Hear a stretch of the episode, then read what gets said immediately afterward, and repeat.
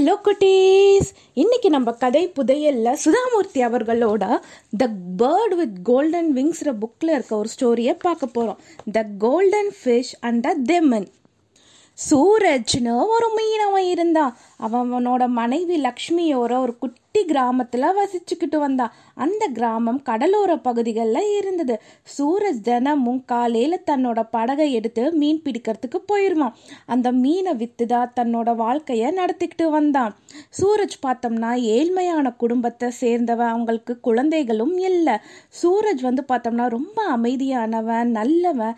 சூரஜோட மனைவி லக்ஷ்மி பார்த்தோம்னா அதுக்கு நேர் ஆப்போசிட்டு எப்போ பார்த்தாலும் கத்திக்கிட்டே இருப்பாங்க.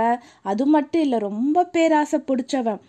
என்ன நான் செய்யணும் எப்படி இருக்கணும்னு தன்னோட கணவரான சூரஜ்க்கு லக்ஷ்மி ஆர்டர் போட்டுக்கிட்டே இருப்பான் வீட்டில் சண்டை வரக்கூடாது தேவையில்லாமல் பிரச்சனை வரக்கூடாதுன்னு சூரஜ் எல்லாத்துக்குமே சரி சரின்னு சொல்லிட்டு அமைதியாக தான் இருப்பான் தன்னோட மனைவி என்ன சொல்கிறாலோ அதையே தான் சூரஜ் செஞ்சுக்கிட்டு வந்தான்.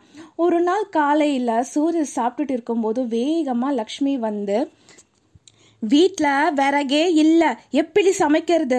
சாயங்காலம் வரும்போது விறகோட தான் வரணும் அப்படின்னு ஆர்டர் போட்டான் சூரஜ் தலையாட்டிக்கிட்டு தன்னோட வலையை எடுத்துக்கிட்டு கடலுக்கு போயிட்டான். கடலில் நடு கடலை நிறுத்திக்கிட்டு அவனும் மீன் வருமா வருமானு வலை போட்டு பார்த்துக்கிட்டே இருக்கான். ஆனால் ஒரு மீன் கூட விழலை. சூரியன் அஸ்தமனம் ஆகிடுச்சு. சூரஜ் கிளம்பலான்னு முடிவு செய்கிறான் அப்பதான் அவனோட மனைவி வரும்போது விறகோட தான் வரணும்னு சொன்னது ஞாபகத்துக்கு வருது. காலையிலேருந்து ஒரு மீன் கூட வலையில் சிக்கவே இல்லை.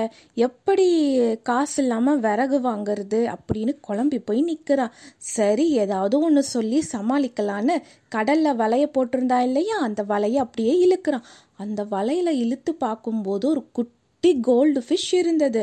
சரி இதை வச்சியாச்சும் விறகு ஏதாவது வாங்க முடியுதான்னு பார்க்கலான்னு அதை பக்கத்தில் இருக்க பக்கெட்டில் போடுறதுக்காக போகிறான் அப்போ அந்த மீன் மனுஷங்க மாதிரி பேசுது. என்ன? இந்த பக்கெட்ல எல்லாம் போடாத? என்னை கடல்லையே விட்டுடு. நீ என்ன கேட்குறியோ நான் உனக்கு தரேன் அப்படின்னு அந்த மீன் சொல்லிச்சான். சூரஜ்க்கும் பயம் வந்துருச்சு. என்னடா இது? இத்தனை வருஷமா நம்ம மீன் பிடிக்கிறோம். ஒரு நாள் கூட மீன் பேசினதே இல்லை. இந்த மீன் என்னடா பேசுது? சரி இந்த மீன் சொல்கிறது நியாயமாக தான் இருக்குது பாவமாக இருக்குது இது சொல்கிறத கேட்டாலே. சரின்னு அந்த மீனை தூக்கி கடலில் போட்டுடுறான். அவன் கடலில் போட்ட உடனேயே அந்த மீன் அவனுக்கு நன்றி சொல்லுது. என்ன நீ காப்பாத்துன? அதுக்கு ரொம்ப நன்றி. நீ என்ன கேட்குறியோ உன்னோட ஆசைகளை நான் நிறைவேற்றி வைக்கிறேன். அப்படின்னு அந்த மீன் சொல்லுது. உடனே சூரஜுக்கு அவனோட மனைவி சொன்னது ஞாபகத்துக்கு வருது. இந்த மாதிரி எனக்கு விறகு கட்டையெல்லாம் வேணும். அந்த விறகு கட்டை இருந்தால் தான் எங்களால் சமைக்க முடியும். இல்லைன்னா என்னோட மனைவி வந்து கத்துவா தேவையில்லாமல் சண்டை வரும். எனக்கு விறகு கட்டைகளை கொஞ்சம் கொடுக்க முடியுமா அப்படின்னு சூரஜ் சொல்கிறான் உடனே அந்த மீன் சொல்லிச்சா வீட்டுக்கு போ. உன்னோட ஆசைகளெல்லாம் பூர்த்தியாக இருக்கும். உடனே சந்தோஷத்தோட வீட்டுக்கு போகிறான் இன்னொரு பக்கம் அவனுக்கு படபடப்பாகவும் இருக்குது இந்த மீனோட வார்த்தையை நம்ம நம்பலாமா? நிஜமாலுமே நம்ம வீட்டுக்கு போய் பார்த்தா விறகு இருக்குமா? அப்படின்னு ஆர்வத்தோடையும் பயத்தோடையும் போய்கிட்டே இருக்கான். வீடு பக்கம் நெருங்கின உடனேயே நிறையா விறகு கட்டைகளாக இருக்குது அவன் சந்தோஷத்தில் கை தட்டி அப்படியே உற்சாகமாக இருக்கிறான். உடனே அவன் மனைவி கிட்ட போய் அந்த மீனை பார்த்ததும் அந்த மீன் கிட்ட இந்த மாதிரி விறகு கேட்டதையும் எல்லாம் சொல்லிக்கிட்டு இருக்கான். அப்போ அவன் மனைவி அதுக்கும் சூரஜை திட்டுறா. உனக்கு கொஞ்சம் கூட யோசிக்கிற திறனே இல்லையா? யாராச்சும் போய் விறகு கட்டி கேட்பாங்களா? வெறும் விறக வச்சுக்கிட்டு என்ன பண்ணுறது விறகு நம்மளோட வைத்த நிரப்புமா? சாப்பிட்றதுக்கு என்ன வேணும்? உணவு தானே வேணும். அந்த உணவை போய் கேட்டுட்டு வாங்க. போங்க. அப்படின்னு கோவமாக அதட்டி தன்னோட கணவனை அனுப்புகிறான் சூரஜும் வேகமாக கடற்கரையை நோக்கி தன்னோட மீன் நண்பனை சந்திக்கிறதுக்காக கிளம்புறான்.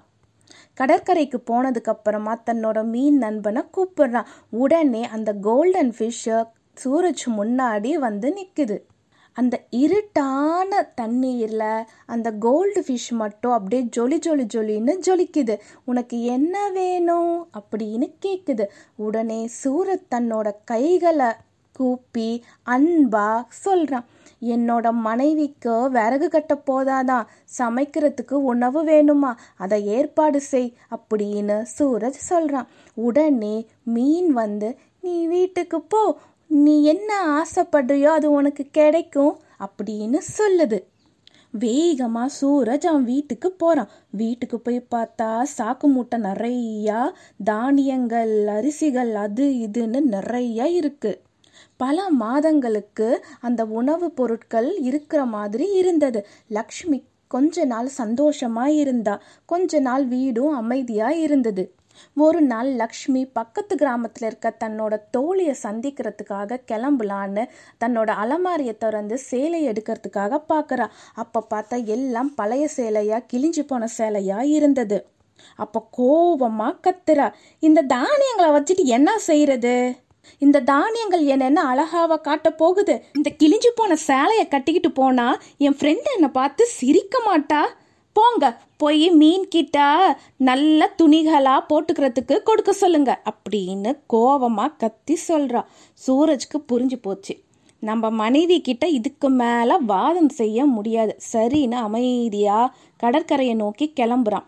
அங்கே போய் தன்னோட மீன் நண்பனை கூப்பிட்றான் அவனோட மீன் நண்பனும் அவன் முன்னாடி வந்துடுது என்னோட மனைவிக்கு போட்டுக்கிறதுக்கு நல்ல துணிகளாக வேணுமா? அவளோட ஆசையை நிறைவேற்றியா அப்படின்னு கேட்குறான் அந்த மீன் என்ன செய்யுதுன்னா அப்படியே தன்னை சொல்லட்டுது அதாவது இந்த மேஜிக்லாம் செய்யும்போது இந்த வேண்டை வச்சுக்கிட்டு ஜீ பூமா இந்த மாதிரி சொல்லட்டுவாங்கல்ல அதே மாதிரி தான் இந்த மீனும் செய்யுது. கொஞ்ச நாளைக்கு லக்ஷ்மி அந்த புத்தம் புது சேலைகளை வச்சுக்கிட்டு சந்தோஷமாக இருந்தா தன்னோட தோழிகள் கிட்ட எல்லாம் தன்னோட புத்தம் புது பல பல இருக்கிற சேலைகளை காமிச்சுக்கிட்டு சந்தோஷமாக இருந்தானே சொல்லலாம். திரும்பவும் பழையபடி சோகமாயிட்டான். இந்த சாப்பாடு இந்த விறகு அப்புறமா இந்த துணிகளெல்லாம் வச்சுக்கிட்டு நம்மளுக்கு ஏதாவது பிரயோஜனம் இருக்கா? நம்ம இருக்கிறதுக்கு ஒரு நல்ல வீடு இருக்கா? போங்க போய் மீன் நண்பன் கிட்ட ஒரு புதிய வீடை தர சொல்லுங்க அப்படின்னு கத்துறா. சூரஜும் வேற வழி இல்லாம கடற்கரையை நோக்கி போறான். தன்னோட மீன் நண்பன் கிட்ட ஒரு வீட்டை கேட்குறான் சூரஜோட மீன் நண்பனும் அவனுக்கு ஒரு வீட்டை கொடுக்குது. கொஞ்ச நாள் கழிச்சு லக்ஷ்மி இன்னொரு திட்டம் போடுறான் போய் மீன் கிட்ட நிறைய தங்கத்தை கொடுக்க சொல்லுங்க. தங்கம் நம்ம கிட்ட இருந்தா திரும்பவும் நம்ம மீன் கிட்ட போய் இது வேணும் அது வேணும் கேட்குற அவசியம் இருக்காதுல்ல? அப்படின்னு சொல்றான் சூரஜுக்கு ஒரு பக்கம் சந்தோஷமா இருக்கு. அப்பாடா இதுதான் கடைசி தடவையா இருக்கும் நம்ம மீன் கிட்ட போய் இது வேணும் அது வேணும் கேட்கறதுக்கு தங்கம் நம்ம கிட்ட இருந்தா திரும்பவும் நம்ம மீன் கிட்ட போய் கேட்குற நிலைமை ஏற்படாதுன்னு நினைச்சு போறான்.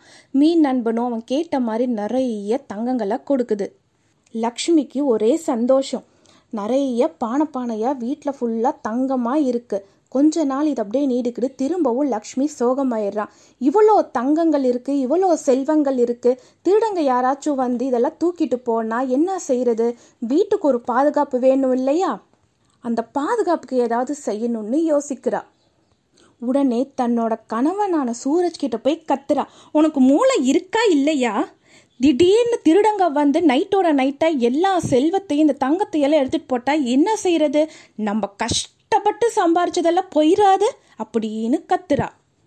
போங்க உங்கள் மீன் நண்பன் கிட்ட நம்ம வீட்டை நெருங்கிறதுக்கே எல்லாம் பயப்படுற மாதிரி ஏதாவது ஒன்று செய்ய சொல்லுங்க அப்படின்னு சொல்கிறான் பாவன் சூரஜ் என்ன செய்வான் வேற வழி இல்லாமல் கடற்கரையை நோக்கி போகிறான் தன்னோட மீன் நண்பனை கூப்பிடுறான். மீன் நண்பன் கிட்ட தன்னோட மனைவி என்ன சொன்னாலோ அதை அப்படியே சொல்கிறான் மீன் நண்பனும் சரி போ கண்டிப்பாக நடக்கும்னு செய்கையில் சொல்லிக்கிட்டு திரும்பவும் ஆள் கடலுக்குள்ளாட போயிடுது.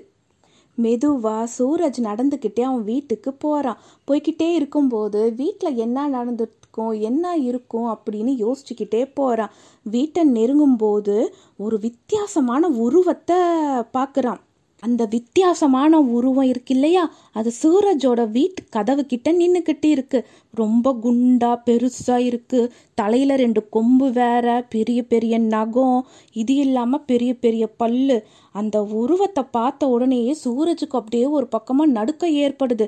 இது இல்லாம அந்த உருவம் என்ன தெரியுமா செய்யுது?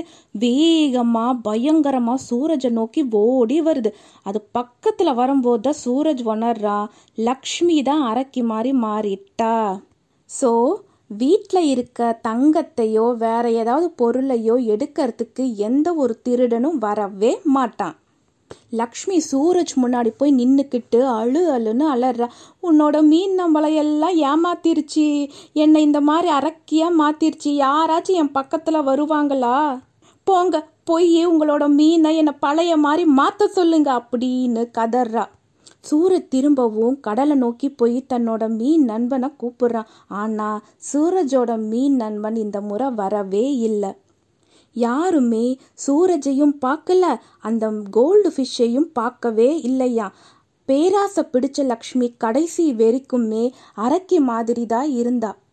அவ ஆசைப்பட்ட மாதிரி நிறைய தங்கம் இருந்துச்சு பணக்காரியா இருந்தா. ஆனா அவ கூட ஒரு ஃப்ரெண்ட்ஸுன்னு சொல்லிக்கிறதுக்கு கூட யாருமே இல்லை. அவ சாகும்போது ஒரு பணக்கார வயசான அரக்கியாதான் இறந்தா. ஸோ இந்த ஸ்டோரியோட மாரல் என்னன்னா பேராசை பெருநஷ்டம். இருக்கிறத வச்சு நம்ம சந்தோஷமா ஹாப்பியாக இருக்கணும். அதே மாதிரி எப்போவுமே யார்கிட்டையும் கோவமாக பேசக்கூடாது. சாஃப்டாக தான் பேசணும். இந்த ஸ்டோரி உங்களுக்கு பிடிச்சிருந்ததா குட்டீஸ்? பாய்